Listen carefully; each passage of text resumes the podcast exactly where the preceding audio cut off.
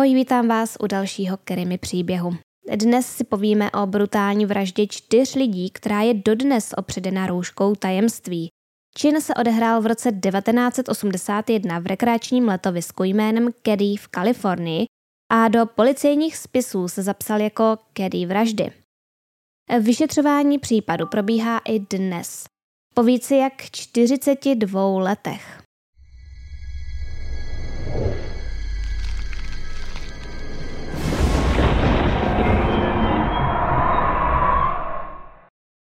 Příběh začíná v roce 1979 a to ve chvíli, kdy 34-letá matka pěti dětí Sue zjistila, že její manžel James vybral z bankovního účtu velkou část úspor a použil je na to, aby si z Filipín přivezl svoji těhotnou milenku.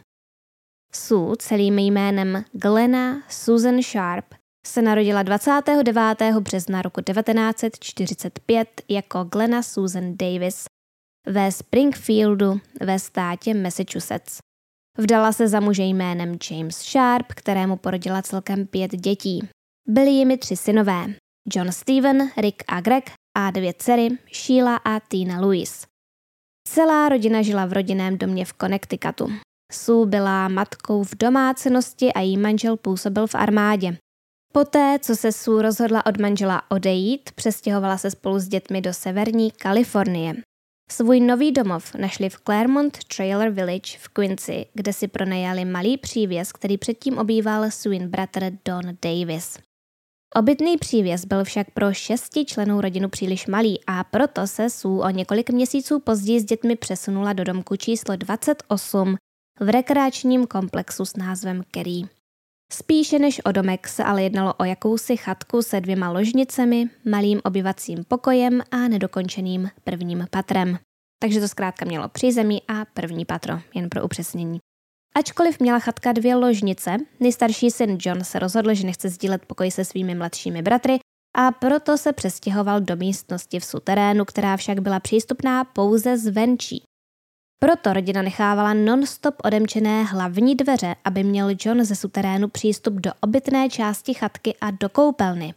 Dva mladší chlapci sdíleli jednu z ložnic a Sue a její dcery Sheila a Tina sdíleli druhou ložnici.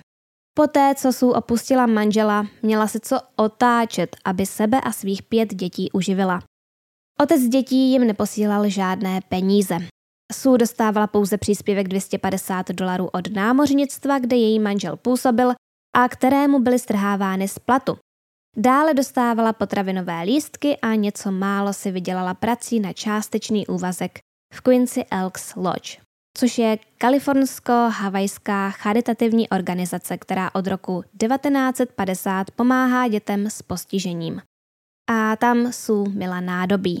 Přihlásila se do programu California Education Training Act, za což dostávala stipendium. Účastnila se vlastně kurzů psaní na stroji. U nás eh, bychom to mohli nazvat jakýmsi rekvalifikačním kurzem, na kterém se seznámila s manželi Marilyn a Martinem Smartovými, kteří žili v sousedství a kteří budou jedni z hlavních postav tohoto příběhu. Ačkoliv se může zdát, že byla Sue milující matkou, která by pro svoje děti udělala cokoliv, ve skutečnosti tomu tak úplně nebylo. Velmi často nechávala děti doma samotné bez dozoru a trávila čas u své kamarádky Niny Meeks, kde se zkrátka poflakovala a věnovala se jen sama sobě. Bohužel sousedé děti často výdali potulovat se po okolí, chodili prý oblékané ve špinavém oblečení a žebrali o jídlo. Teď si řekněme něco o samotném letovisku Kedí.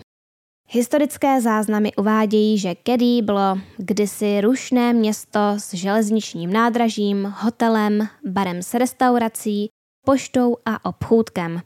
Stál zde i penzion, kde byli ubytováni většinou studenti Feather River College.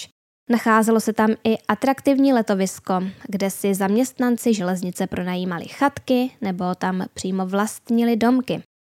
Během let však postupně mnoho obyvatel město opustilo a po uzavření nádraží začalo kedý chátrat. Tamní obyvatelé se snažili zašlou slávu městečka obnovit a začali jej propagovat jako letovisko s možností kempování, turistiky a další rekreace. Tento pokus bohužel nevyšel. Některé chatky byly nakonec uspůsobeny k bydlení a byly nabízeny na dlouhodobé pronájmy pro lidi s nízkými příjmy.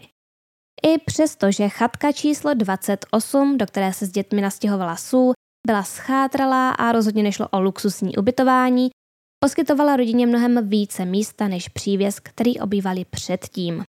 Sůl se také zamlouvalo, že se chatka nachází v klidném, venkovském, zalesněném prostředí. Jen pro zajímavost, chatku před nimi obýval tehdejší šerif okresu Plymouth Sylvester Douglas Thomas. 11. duben 1981 byl den jako každý jiný. Sue spolu se svými dětmi Sheilou a Gregem, kterým bylo v té době 14 a 5 let, trávili den u svých přátel, rodiny Meeksových. Zhruba půl hodiny před polednem se s Meeksovými rozloučili a Sue spolu se svými dětmi vyrazila autem do města Quincy na Genserovo hřiště, aby tam vyzvedla dalšího z jejich synů, desetiletého Rika, který se tam účastnil baseballového tréninku. Po cestě z Quincy, asi 10 kilometrů od místa, kde rodina žila, náhodně narazili na nejstaršího syna, 16-letého Johna, který stopoval u silnice spolu se svým kamarádem, 17-letým Danem Hall Wingatem. Sue je oba vzala do auta a odvezla do města Kerry. Později toho dne, kolem půl čtvrté, se však John a Dana opět vrátili stopem do Quincy, kde se setkali s dalšími přáteli a zkrátka se šli bavit do centra města, jako to dělali každý víkend. Na tentýž večer měla naplánovaný program i Suina 14-letá dcera Sheila. Ta měla v plánu strávit noc s rodinou Seaboltových, která bydlela v sousední chatce číslo 27. Tuto rodinu tvořil otec James, jeho žena Zonita a jejich dvě děti, dcera Elisa a syn James, Jamie, mladší.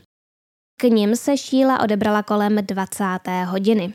V jejich domě se potkala se svojí 13-letou sestrou Týnou, které měla vzkázat, že si jejich matka přeje, aby Týna byla nejpozději v 10 hodin večer doma. Tina uposlechla a ve 21.55 se vrátila do jejich chatky, přičemž starší Šíla u sousedů zůstala na noc. Takže si to zhrňme. Nejstarší syn John se nachází s kamarádem Danou v jiném městě, kde se baví spolu s dalšími přáteli. A ano, skutečně se jmenoval Dana, ale byl to chlapec. Sheila tu noc vůbec není doma, protože přespává u sousedů. A v chatce tedy zůstává matka dětí Sue s dcerou Tinou a svými syny, desetiletým Rickem a pětiletým Gregem. Spolu s rodinou se v chatce nachází i kamarád jiných synů Justin Smart, který u nich měl tu noc přespat. Dalšího dne, 12. dubna, přibližně v 7.45 ráno, se do chatky vrátila Šíla. Chystala se jít do kostela se sousedy, u kterých přespala, ale zjistila, že si doma zapomněla sváteční šaty. Hned, jak vstoupila do chatky, na ně však čekal šok. Na koberci v obývacím pokoji ležela tři těla a celá místnost vypadala jako z hororu. Všude se nacházely doslova potoky krve a bylo jasné, že zde došlo k masakru. Šíla byla v naprostém šoku, ale na nic nečekala a i hned běžela k sousedům, od kterých se zrovna vrátila. Poté, co soused Jamie Seabold do domu nahlédl, rozhodl se oknem podívat i do pokoje, kde spali chlapci, dva nejmladší synové a jejich kamarád. Bál se, že děti postihl stejný osud jako ostatní členy rodiny, ale k jeho překvapení byli chlapci ve svých postelích a spali. Soused se je proto rozhodl probudit a vynést je ven oknem, aby nemuseli procházet obývacím pokojem a vidět tu hroznou scénu. Soused přiznal, že poté, co děti dostal ven, ještě krátce vstoupil do chatky zadními dveřmi, aby ji prohlédl a zjistil, zda se na místě nenachází ještě někdo, kdo by byl naživu a potřeboval jeho pomoc. To bylo policií později kritizováno, protože tím mohlo dojít ke kontaminování důkazů. Manželé Seaboltovi neměli k dispozici telefon a proto policii na místo zavolala Jana Albin, což byla spolumajitelka střediska Keddy. Učinila tak krátce po 8 hodině raní. Jako první na místo dorazil zástupce šerifa Hank Clement. Pojďme si říct, co tehdy uvedl do spisu. V obývacím pokoji na podlaze pokryté zeleným kobercem se nacházely ostatky matky Sue, jejího nejstaršího syna Johna a jeho kamaráda Dana. John se předcházejícího večera vrátil domů a Dana přišel s ním, aby u Sharpových přespal. Všichni tři byli nalezeni svázaní lékařskou páskou a elektrickými kabely. Tělo Sů bylo nalezeno ležící na boku poblíž gauče. V ústech měla roubík, kterým byly její vlastní věci, modrý šátek a její spodní prádlo. Tím měla ucpaná ústa a to celé bylo ještě přilepeno lékařskou páskou. Od pasu dolů byla nahá. Na jejím těle se nacházela bodná rána v oblasti hrudníku. Měla proříznuté hrdlo, přičemž rána procházela hrtanem a byla tak hluboká, že zasahovala až k její páteři. Na boku její hlavy se našel otisk pažby zbraně, který odpovídal pušce Daisy 880 Powerline. Pažbou byla před svojí smrtí uhozena do hlavy. Na její ruce byla nalezena také obraná zranění. Pitva později určila, že příčinou Suiny smrti byla bodná rána v hrudníku a rána do hlavy tupým předmětem. 16-letý John byl nalezen na podlaze blízko vchodových dveří. Jeho tělo leželo obličejem vzhůru. Zakrvácené ruce měl pevně svázané lékařskou páskou a měl proříznuté hrdlo a na jeho hlavě byly nalezeny stopy po úderech tupým předmětem, což později pitva určila jako příčinu smrti. Tělo Johnova 17-letého kamaráda Dana leželo hned vedle těla Johna. Na jeho krku se našly stopy poškrcení, které, jak se později ukázalo, mu pachatel způsobil holýma rukama. Utrpěl mnohočetná poranění hlavy tupým předmětem, která byla provedena takovou silou, že nebylo možné ho identifikovat podle obličeje. Jeho hlava byla částečně podložená polštářem z gauče a kotníky měl pevně svázané elektrickým kabelem. A tím samým kabelem byl přivázaný k Johnovým kotníkům. Dana zemřel na udušení v kombinaci s údery do hlavy. Krev nebyla nalezena jen na podlaze a samotných obětech, ale i na stěnách, lůžkovinách v ložnici, kterou Sů sdílela se svými dcerami Týnou a Šílou a na nábytku a stropě v obývacím pokoji. Dále se krev nacházela na dveřích obou ložnic a venku na zábradlí strmých zadních schodů. Některé zdroje uvádějí, že se krev nacházela i na podrážce bot jednoho z chlapců, což by naznačovalo, že se některý z nich musel po vraždách po chatce pohybovat, ale jiné zdroje to zase neuvádí vůbec. Proto to nelze s jistotou potvrdit a nelze to brát tak moc v potaz. Na místě činu byly nalezeny dva zakrvácené nože a jedno kladivo. Čepel jednoho z nožů byla ohnutá přibližně o 30 stupňů a jednalo se o nůž na stejky. Krevní stopy nalezené uvnitř chatky naznačovaly, že k vraždám muselo dojít přímo v obývacím pokoji. A pár věcí v chatce chybělo. Byla to týněna modrá nylonová bunda, její boty a krabice s nářadím. Byly zatažené závěsy, sluchátko telefonu bylo vyvěšené a jeho přívodní kabel byl přeříznutý.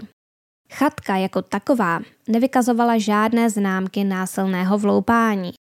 Úplně v těch prvotních zprávách, které byly sepsané krátce potom, co k té vraždě došlo, uváděli, že tři přeživší chlapci incident prospali, což však bylo později spochybněno.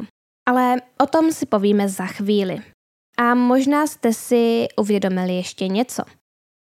E, všechny zajímalo, kde se nachází 13-letá Týna, která osudný večer byla také doma se svojí matkou a sourozenci.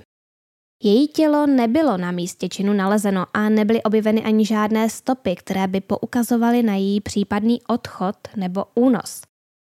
Zkrátka to vypadalo, jako by se po dívce slehla zem. A e, dodávám, že tam chyběly i některé ty její věci. Zajímavé také bylo, že Šíla ani nikdo z rodiny Seaboltových, u kterých Šíla tu noc strávila a jejich chatka přímo sousedila s chatkou rodiny Šárpových, byly od sebe vzdáleny nějakých pouhých 15 metrů, neslyšeli v osudnou noc žádný křik ani jiný podezřelý zvuk. Manželský pár, který žil v nedaleké chatce číslo 16, sice potvrdil, že kolem eh, asi čtvrt na dvě ráno je probudilo něco, co znělo jako tlumený výkřik, avšak v tu chvíli si zkrátka neuvědomili, že by mohl být někdo v nebezpečí Navíc žádné další zvuky neslyšeli a proto šli zase spát. Zajímavé detaily poskytla i výpověď malého Justina Smart, který tvrdil, že se stal svědkem zločinu.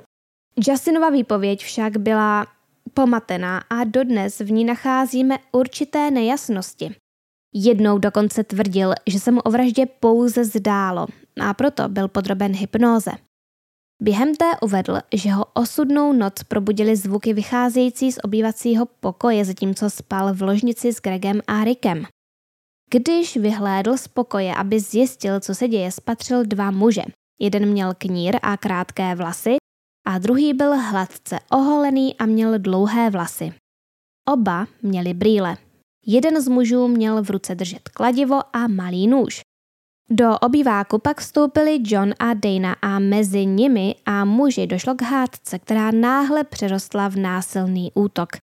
A to přilákalo do pokoje Týnu, kterou následně jeden z mužů vyvedl nebo nějak vynesl z chatky zadními dveřmi po strmých schodech vedoucích z kuchyně. Na základě Justinova popisu byly vytvořeny skici s podobou obou mužů.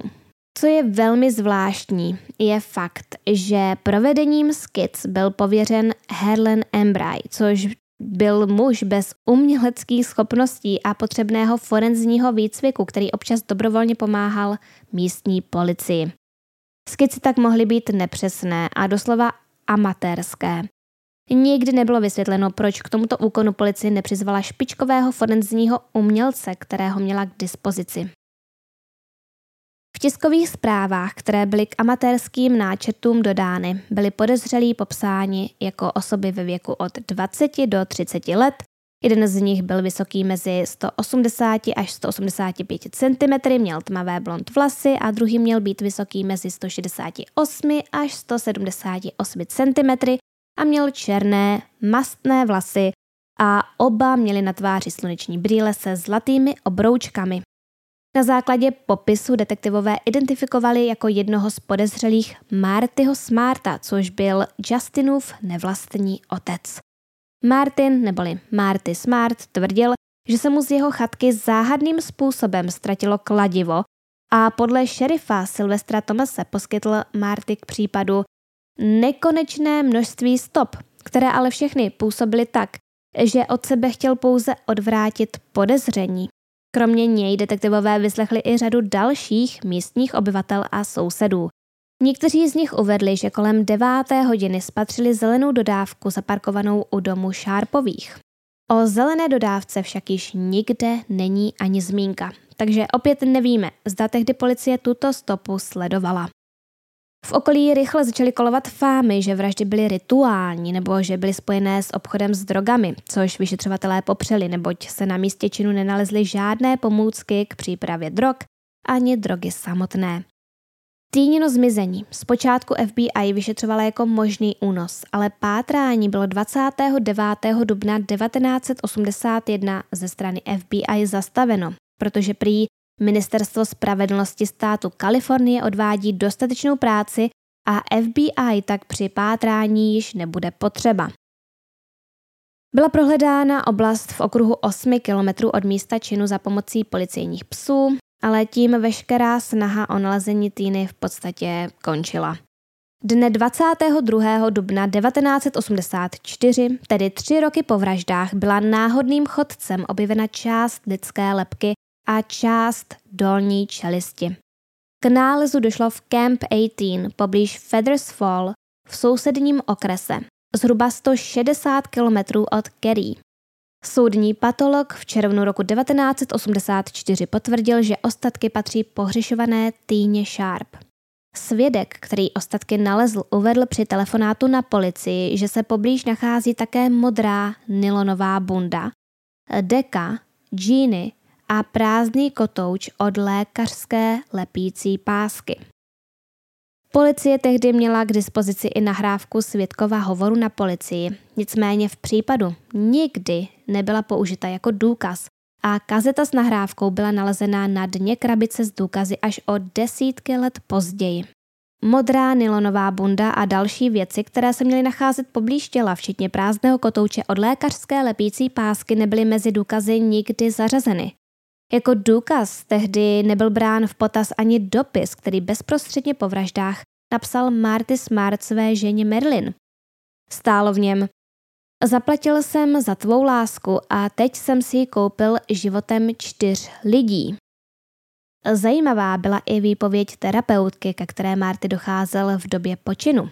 Té se prý k vraždám přímo přiznal, načež na to terapeutka upozornila úřady, ale prý se nic nedělo a vyšetřovatelé tuto stopu smetli ze stolu.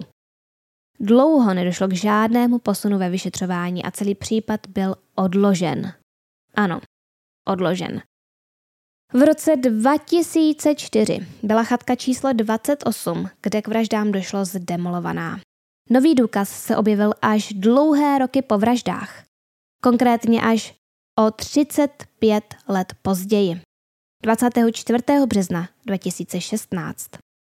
Na dně tamního rybníka bylo nalezeno kladivo odpovídající popisu kladiva, o kterém Martin Smart tvrdil, že se mu v době činu ztratilo. V roce 2018 proběhlo testování DNA z důkazů nalezených na místě činu, a to hlavně z lékařské lepící pásky z těl obětí. Analýza prokázala zhodu DNA s člověkem, který je v příbuzenském vztahu s Martinem. DNA z pásky sice bylo k dispozici už několik let předtím, ale vyšetřovatelům se teprve tehdy podařilo nalézt shodu. Kromě podezřelého Martina Smarta se v hledáčku vyšetřovatelů, a tady ještě kromě nějakých dalších pár osob, nacházel i Martyho přítel, muž jménem John Bow Bowbeat. Než se však podařilo nalézt přímé důkazy, oba muži byli již dávno po smrti.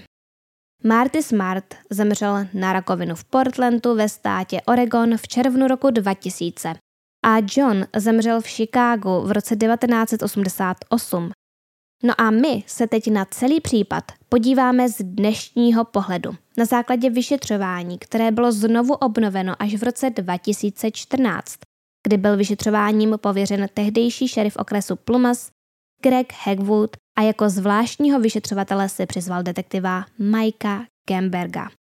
Mikeovi bylo v době vražd 16 let a rodinu Sharpových osobně znal, Trávil čas i s ostatními lidmi z komunity a měl přehled o vztazích mezi lidmi, jak o těch veřejných, tak o různých tajných, mileneckých poměrech. Obecně se má za to, že v době činu neproběhlo vyšetřování příliš pečlivě, případně bylo manipulováno z důkazy, a to i ze strany policie. Policejní spisy byly neúplné nebo vyloženě nedopsané, Nikdo nakonec nebyl z vražd obviněn ani potrestán a případ byl odložen, jak již bylo řečeno.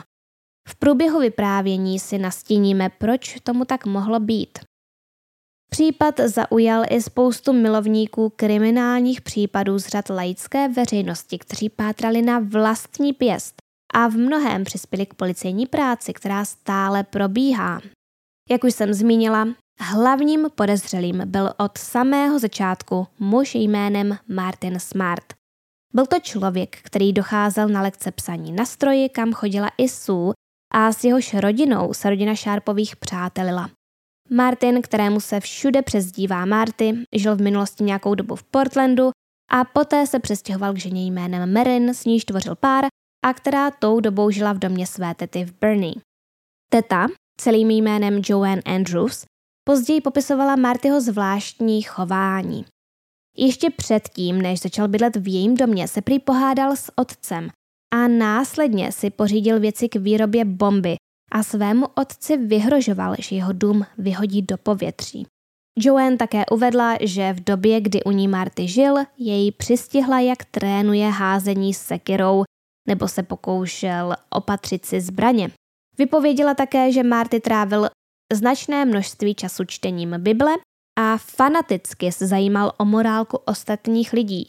Jeho žena Marilyn zase vypověděla, že se Marty jednou pokusil přijet autem jednoho z jejich synů a v roce 1980 na ní údajně vytáhl nůž a vyhrožoval jí, že ji podřeže. I přesto všechno s ním však Marilyn z nějakého důvodu zůstala a společně se svými syny Justinem a Caseym se s ním ještě téhož roku přestěhovala do Keddy. Tam si pronajali chatku číslo 26, která stála v těsné blízkosti chatky, ve které žila Sue a její děti. A mimochodem eh, chatka číslo 26 dodnes na místě stojí, i když je už ve velmi špatném stavu. No a po přestěhování se do Kedí eh, začal Marty pracovat jako kuchař v hotelové restauraci. O tuto práci ale těsně před vraždami přišel. Oficiálním důvodem propuštění mělo být to, že špatně vařil, ale pravděpodobně v tom hrály roli drogy, které Marty vyráběl, prodával a pravděpodobně i užíval, a to přímo ve svém zaměstnání. V době před vraždami v chatce s rodinou žil i Martyho přítel jménem John, onen Bow. S ním se Marty již dříve seznámil v psychiatrické léčebně, kde se léčil z posttraumatického syndromu získaného ve válce. Bow neměl tou dobou kde bydlet, proto přespával u Smartových na gauči. Vyšetřovatelé však Marty Smart jako podezřelý zaujal i z jiného důvodu. Tím byla Martyho nevěra, přičemž měl být svojí ženě Merlin nevěrný právě se Sue. Jednalo se o zvláštní milostný trojuhelník.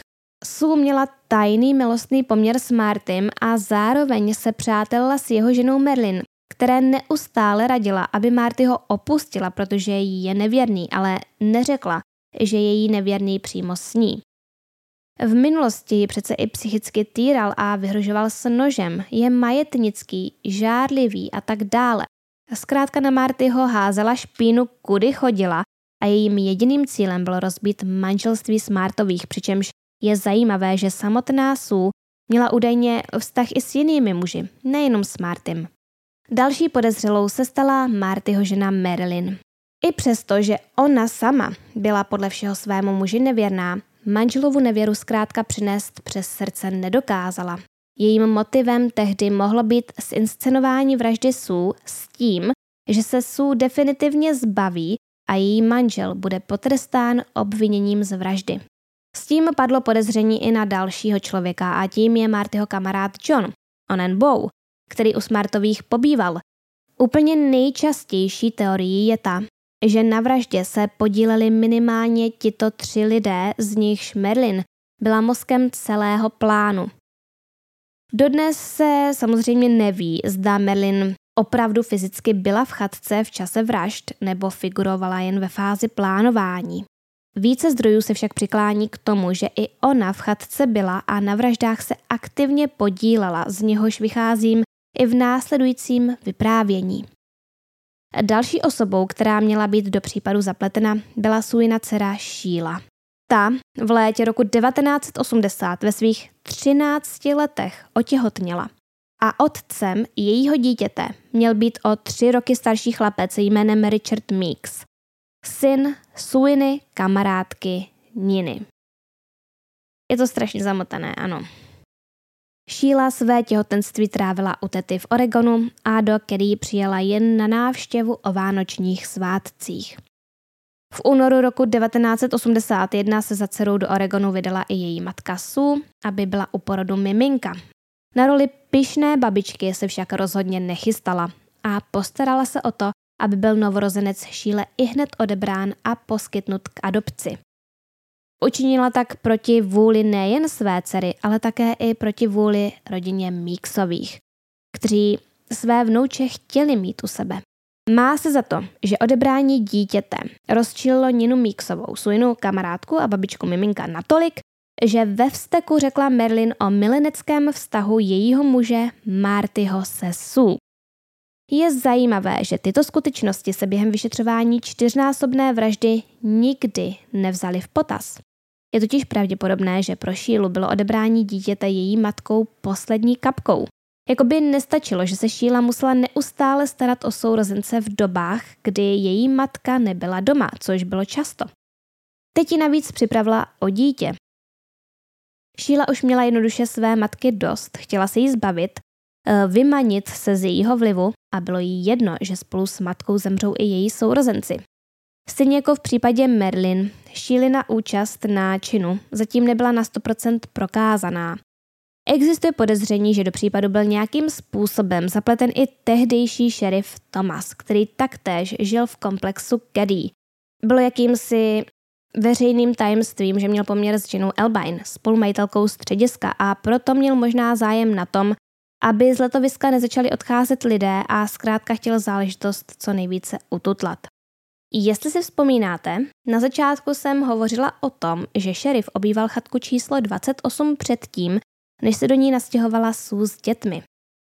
Tudíž jako bývalý nájemník prostory chatky číslo 28 velmi dobře znal a uvnitř se orientoval. Také byl blízký přítel Merlin a Martyho Smartových a přehlížel i jejich obchodování s drogami. Obchod s drogami mimochodem v celém Kedy tou dobou vzkvétal. Šerif to věděl, ale z nějakého důvodu neměl zájem se tím zabývat. Existuje teorie, která tvrdí, že o plánování vražd věděl a později záměrně ovlivňoval vyšetřování, aby odvrátil podezření od svého dobrého kamaráda Martyho Smarta. Teoreticky tak mělo víc lidí touhu zbavit se Sue. A zdá se, že motiv vraždy je tak nějaký jasný, ale ve skutečnosti si tehdy kriminalisté motivem tak jistí nebyli. Nyní si povíme, co se pravděpodobně osudný večer událo i s pozadím událostí, které během dobového vyšetřování nezazněly. Vycházím zde z informací o vyšetřování případu z posledních let. Sobotní noc 11. dubna 1981 byla k vraždám pečlivě předem vybraná, protože byly zrovna jarní prázdniny a mnoho obyvatel Kerry odjelo mimo město. Také v chatce 28 mělo být málo lidí. Tina měla trávit obě noci u sousedů a o Johnovi bylo známo, že víkendy tráví pravidelně ve městě za zábavou a doma o víkendech prakticky nepřespává. V chatce dle domění svých rodičů neměl být ani Justin, syn hlavních podezřelých.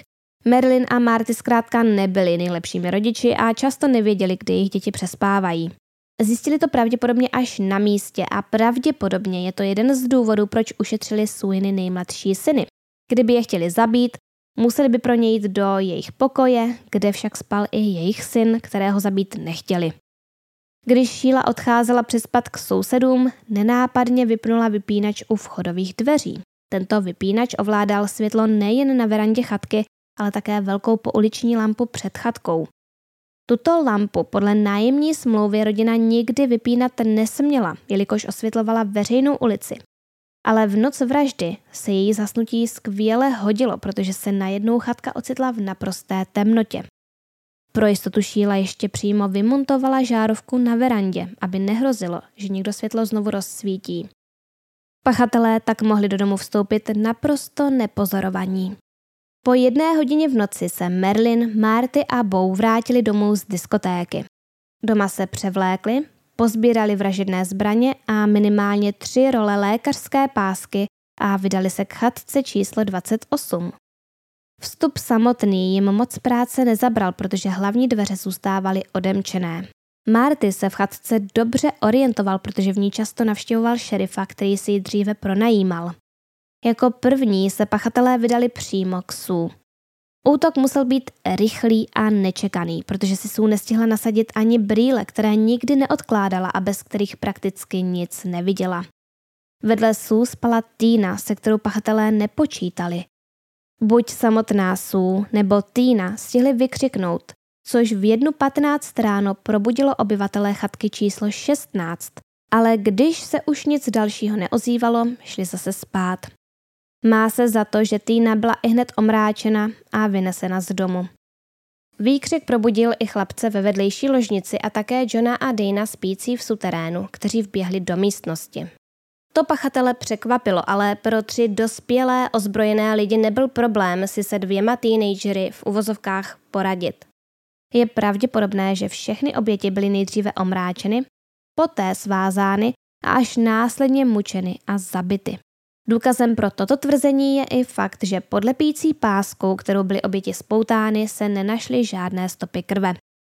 Když byli Sue, John a Dana spoutáni lékařskou páskou a kabely, pachatelé je přesunuli do obývacího pokoje. Sue nasadili roubík, aby nemohla křičet, opřeli ji o bok gauče a přinutili ji, aby celému masakru přihlížela. John a Dana byli bodáni a byti kladivem, dokud nestratili vědomí a Dana byl navíc i škrcen.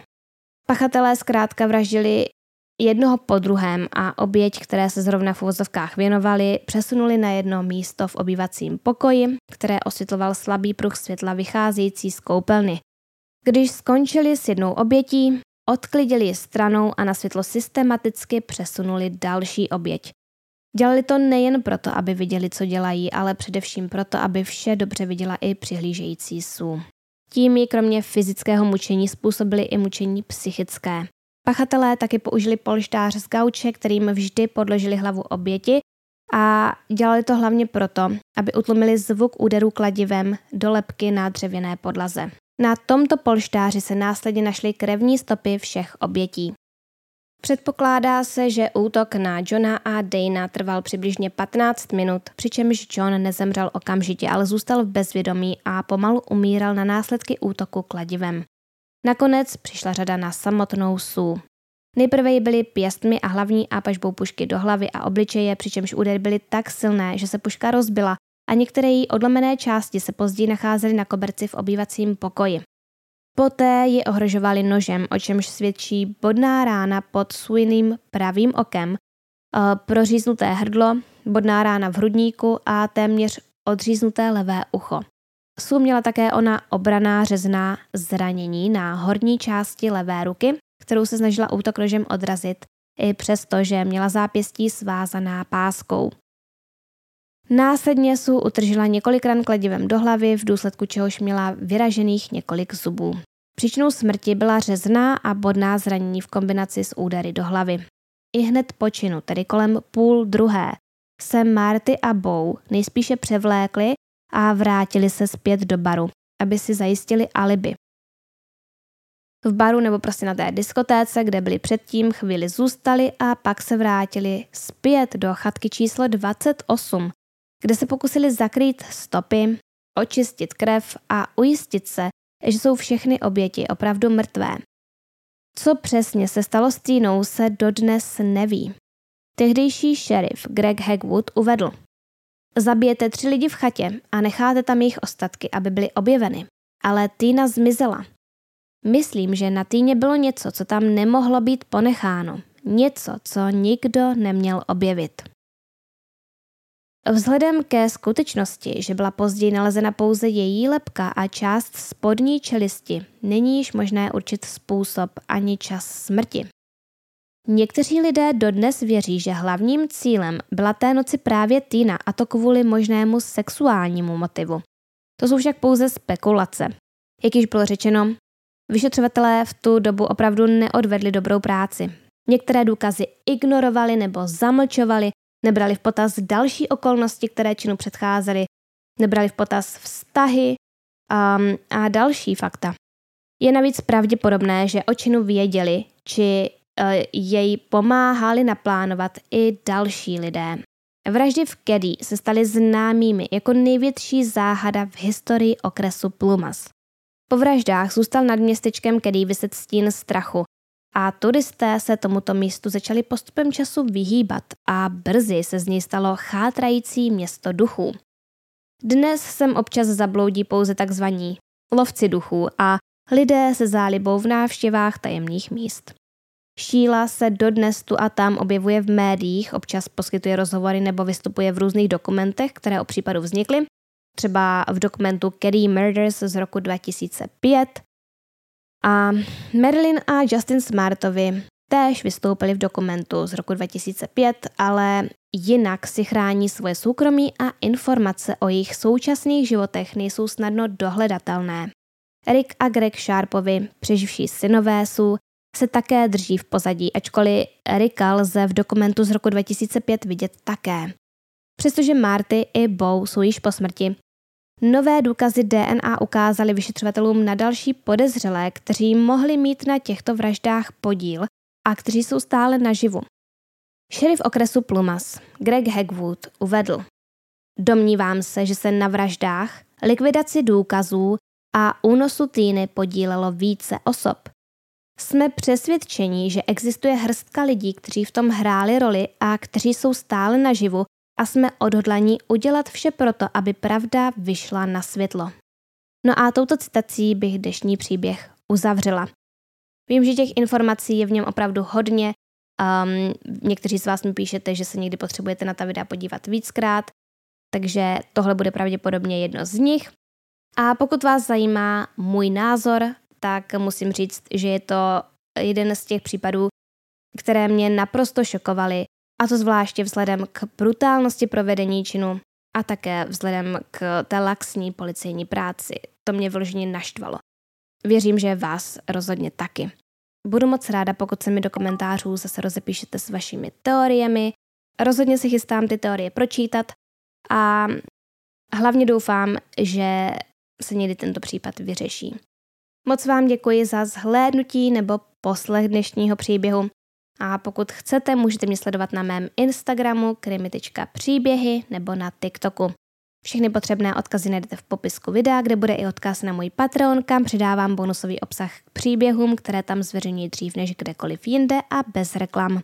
Moc moc děkuji mým stávajícím patronům, jejichž jména právě teď běží na obrazovce a jmenovitě děkuji patronům, kterými jsou Tetrapirol 3000, Zuzka Blem, Nikouš, Jaroslav, Maria Majka, Kateřina, The Markus, Luisa, It's Barb here, žena bez jména, Romana, Mary 67, Veronika, Foxinka, Trtulka, MNMka, Erika B, Tomáš 2TV, Tibor, Marek Ma, Peťa, Lucie, Rebeke Plex, Eva B, Evangeline Black, Tereza, Miranda, Miška, Sage, Denisa, Natalí, Evžénie, Gigi, Markéta, Martin, Dagmara, Jitka, Kate Von Hell, Mirka a Anna. Ještě jednou vám všem moc moc děkuji za zhlédnutí a poslech, za vaše lajky a hlavně komentáře a budu se na vás těšit zase příště.